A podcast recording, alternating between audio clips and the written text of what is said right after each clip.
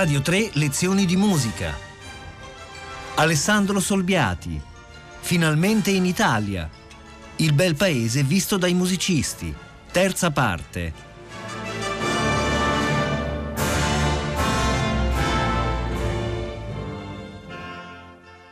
Buongiorno.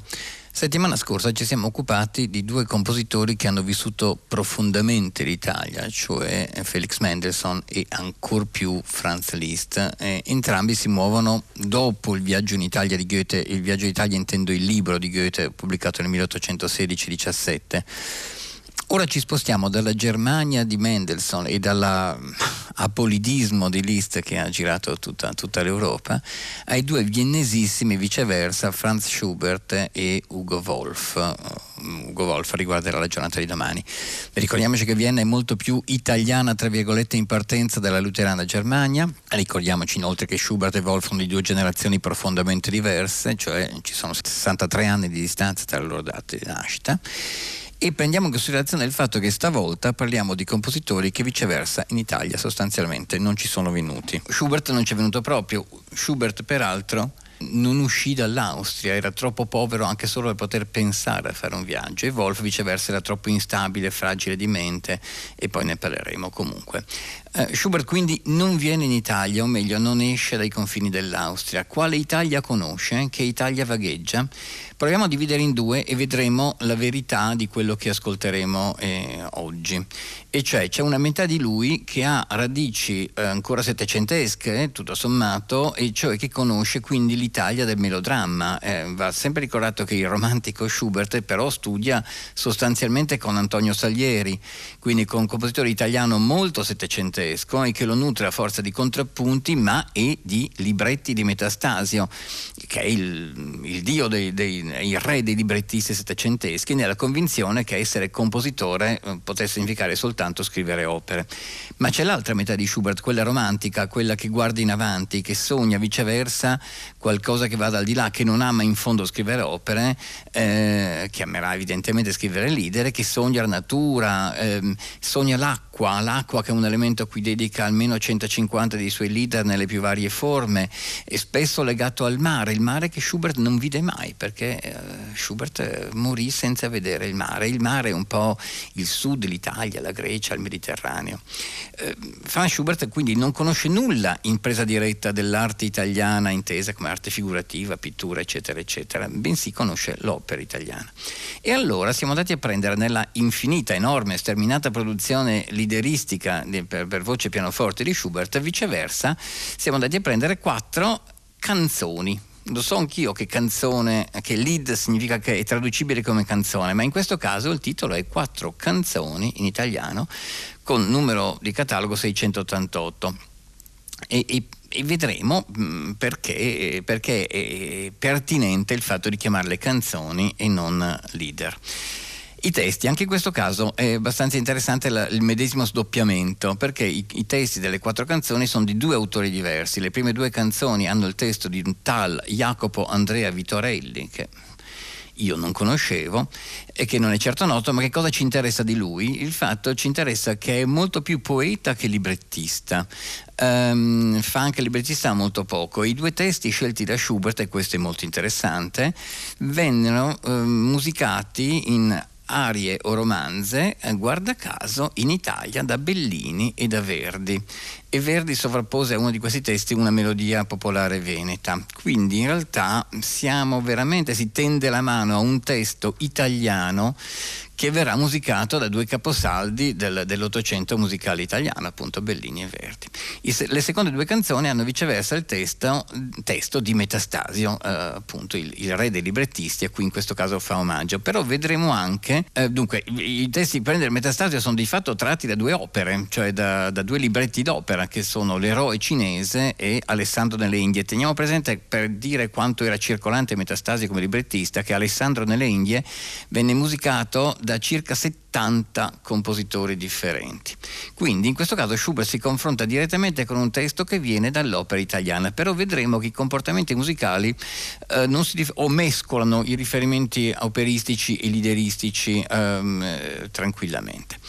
Uh, la mia chiave di lettura di queste quattro canzoni è che nel, loro, nel corso delle quattro canzoni si passa in, più o meno impercettibilmente, ma ci si accorge sulla quarta delle quattro che è sicuramente la più bella, ci si sposta da un atteggiamento quasi d'aria del Settecento italiano o della fine del Settecento italiano verso l'Ottocento romantico di Schubert. È proprio una specie di dissolvenza incrociata tra due mondi. Partiamo dalla prima. Vi leggo il testo, che evidentemente non è proprio di, di livello eh, straordinario. Non t'accostare all'urna, che è il titolo. Non t'accostare all'urna che, che l'osse mie rinserra. Questa pietosa terra è sacra al mio dolor. Ricuso i tuoi giacinti, non voglio i tuoi pianti. Che giovan agli estinti due lacrime, due fior? Empia Attenzione, questo significa che a cantare una voce maschile, ma noi risentiremo nella bellissima versione femminile di Cecilia Bartoli. Empia, dovevi allora porgermi un fil d'aita d'aiuto, da che d'inutil pianto assordi la foresta, rispetta un'ombra mesta e lasciala dormire, rispetta un'ombra mesta e lasciala dormire.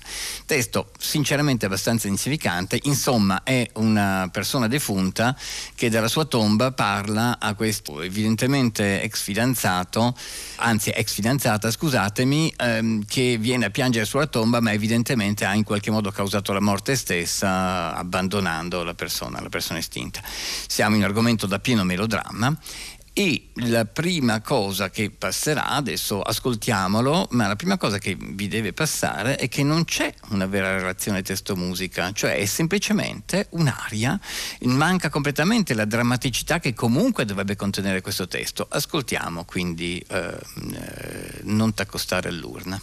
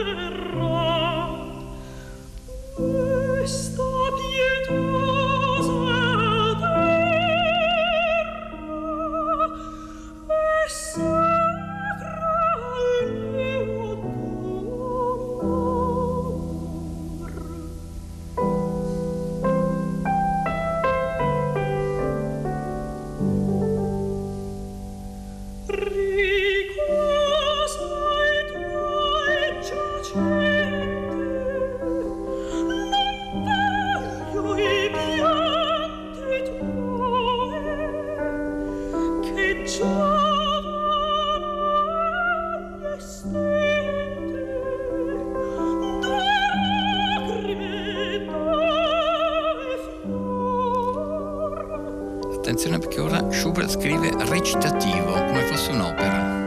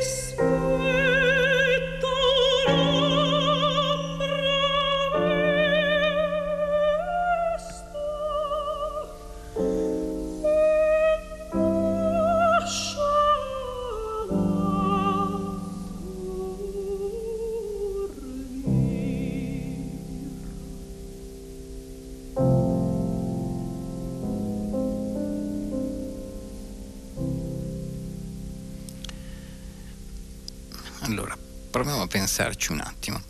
Eh, intanto, gli omaggi alle forme settecentesche stanno nel fatto che poi non sarà assolutamente schubertiano nel lead, queste canzoni scritte nel 1820, quindi Schubert ha 23 anni. Siamo prima del suo grande periodo che va dal 23 al 28, però ha già scritto grandissimi leader, quindi non si può dire in fondo è giovane. La forma ABA che, che costruisce con tanto di ripresa quando il testo dice ah che di inutile pianto assordi la foresta, è totalmente immotivata sul piano testuale, anzi arriva una ripresa nel momento in cui c'è un grido accorato, ah che di inutile, perché di inutile pianto assordi la foresta, eppure la musica tranquillamente è un bel do maggiore con questo Do maggiore tranquillo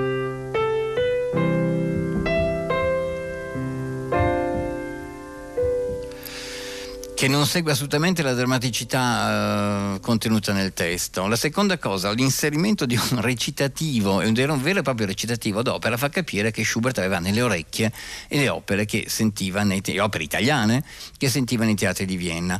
Dove possiamo andare a cercare brandelli di uh, Schubert e non di aria all'italiana, ma ad esempio nel fatto che l'introduzione pianistica sia tutta in regione medio acuta, cioè molto leggera e soprattutto in questa cadenza che arriva adesso. Questa che è già un po' Schubert, oppure in un bellissimo pedale di dominante che c'è a un certo punto, molto bello armonicamente, sentite il pedale di questa nota nel basso.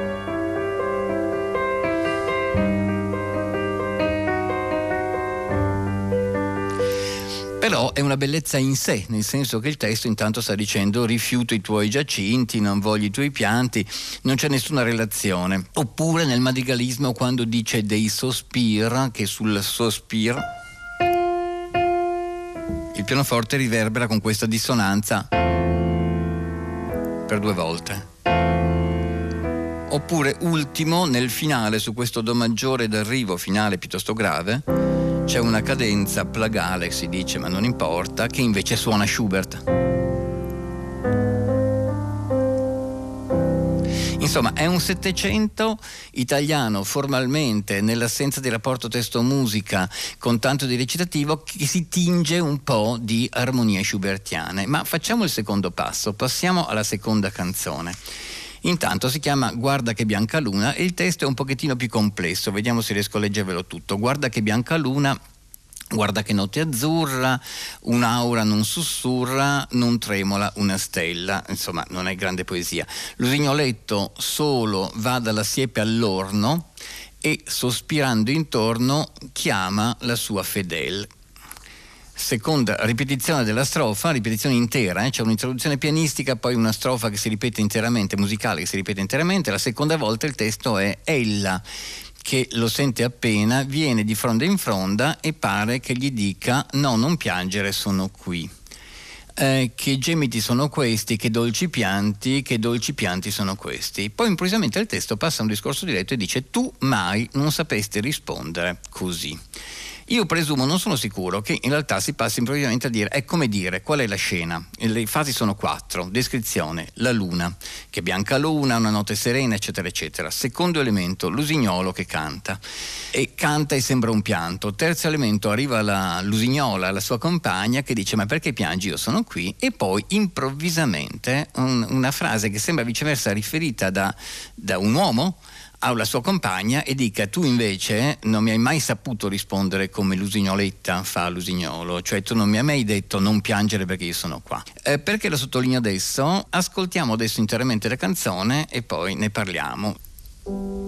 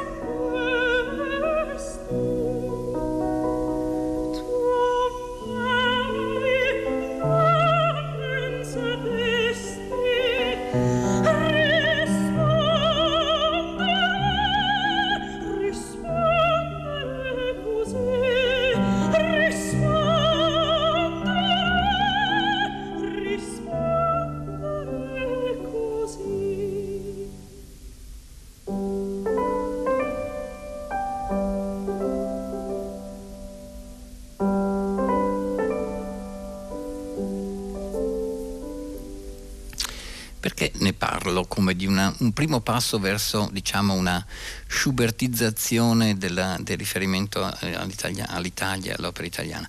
Ma intanto c'è questa, non la sto a risuonare che l'avete sentita ben tre volte, questa incantevole introduzione pianistica che è estranea al contesto del lead e che chiaramente allude al candore della luna, è una sequenza quasi sulle cinque dita eh, è una specie di carillon tutto sommato che non c'entra poi con la partenza dell'articolazione ritmica ribattuta che, che c'è poi nel corso del lead.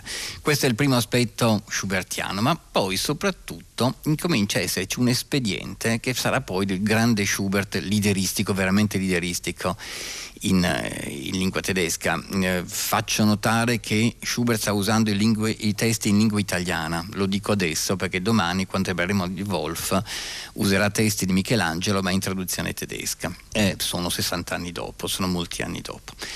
Qual è questo espediente di cui parlo?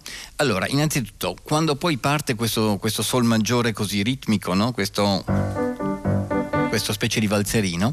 Intanto eh, Schubert adesso sa ironizzare, nel primo non sapeva ironizzare, cioè c'è questo testo un po' così, non posso neanche dire drammatico, c'è chi piange, c'è chi viene consolato, eccetera, e invece l'articolazione molto ironicamente alleggerisce, viene, vengono in mente grandi leader come la Trota, dove che in fondo ha una tragedia in mezzo, che la Trota viene uccisa, e invece l'articolazione è molto danzante, molto sottile, ma soprattutto a un certo punto, qual è l'espediente di cui parlavo?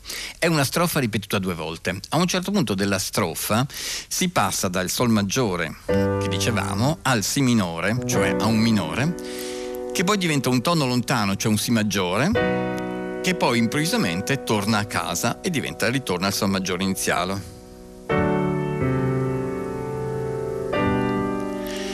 Cioè c'è una, uh, un minore improvviso, una divagazione a un tono lontano e poi ritorna al sol maggiore. Questa uscita da, dal seminato tonale è totalmente inspiegabile testualmente nella prima strofa perché sta solo dicendo lo signoletto solo va dalla siepe all'orno e, e, ecco, e ritorna al sol maggiore e sospirando intorno chiama la sua fedele. Ma L'espediente è fare qualche cosa che è immotivato musicalmente alla prima comparsa, ma che è motivato la seconda volta, perché il passaggio al minore corrisponde nella seconda strofa a che gemiti sono questi. L'allontanamento è un modo, secondo me, per creare il contrasto che il testo lascia un po' oscuro, cioè eh, stiamo parlando della consolazione che dà l'usignoletta all'usignolo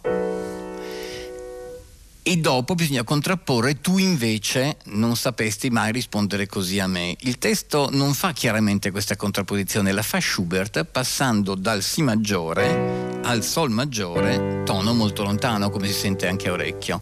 Quindi è una interpretazione del testo in senso armonico che dà chiarezza al testo, ma che questa chiarezza la, dà, uh, la fa aspettare. Nella prima strofa non c'è, nella seconda ricompare, il tutto incorniciato da quella bellissima introduzione pianistica.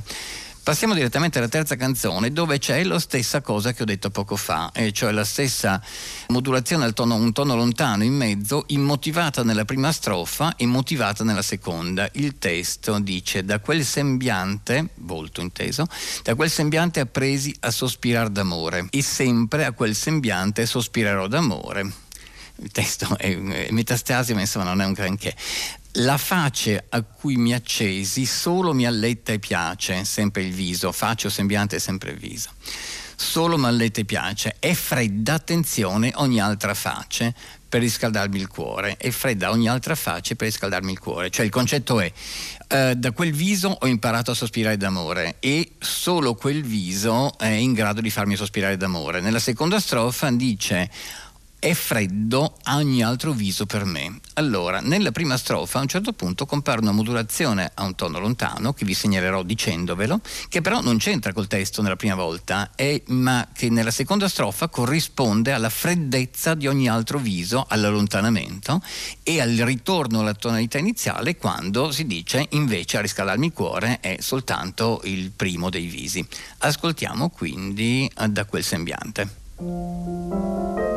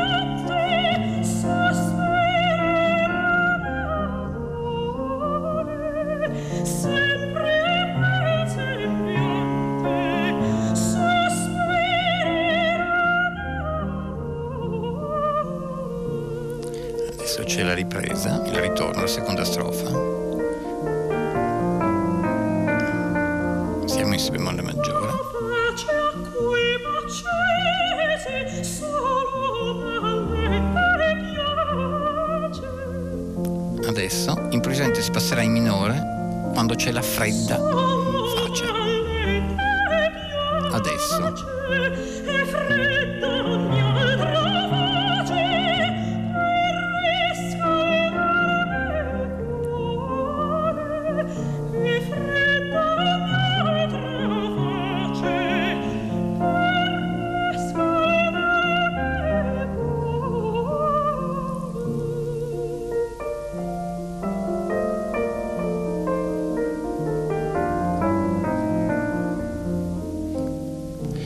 insomma sono piccoli espedienti retorici eh, che però danno ricchezza alla lettura di un testo veramente un po' insignificante. È tutto molto normale, quel si bemolle maggiore è molto normale, ma l'allontanamento sulla freddezza di ogni altra face rinforza il significato profondo, se così vogliamo dire, per cui un solo viso è in grado di riscaldare. Arriviamo però alla quarta canzone e quindi qui si compie il percorso che volevo mostrare, e qua invece secondo me cambiamo di livello, questa è veramente molto bella, a mio ben ricordati, perché in questo caso la contrapposizione testuale è tra eh, morte e amore per due volte e per due volte si va dal si bemolle minore iniziale all'aprirsi improvviso di un si bemolle maggiore. Quando succede? Se leggiamo il, il testo metastasiano, questo testo è diviso in due, e cioè separa morte e amore. Eh, per due volte. Le strofe sono brevissime. Dice: Mio ben ricordati se avviench'io mora. Ed ecco la morte. Seconda parte del testo. Quanto quest'anima fedele ti amò. Ed ecco l'amore. La seconda frase, sempre molto breve, è: E seppur amano le fredde ceneri, cioè e se mai sappiano amare le fredde ceneri, nell'urna ancora ti adorerò. È molto, se volete, molto semplice, molto retorico, eppure su questo Schubert sa fare un piccolo capolavoro, cioè accosta e contrappone il minore, il si bemolle minore di tutta la prima parte, di tutta la prima frase così, così cupo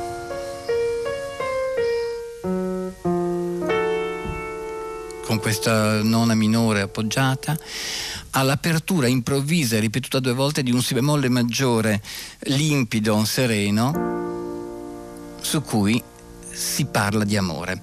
Questo è lo Schubert che arriverò a contrapporre poi nei suoi grandi leader successivi Morte e Amore. Quindi ascoltiamo Mio ben ricordati come punto d'arrivo delle quattro canzoni.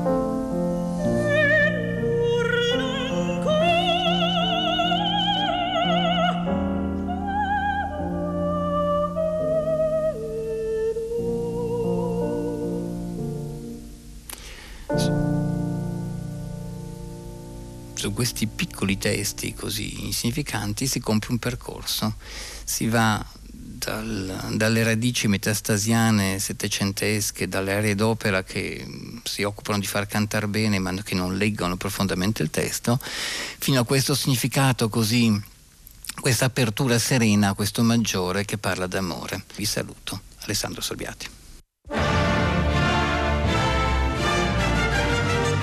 Radio 3, lezioni di musica, a cura di Paola Damiani. Questa puntata è stata trasmessa il 6 febbraio 2016. Potete ascoltare tutte le lezioni di musica dal sito di Radio 3 e scaricarle con l'app RaiPlay Radio.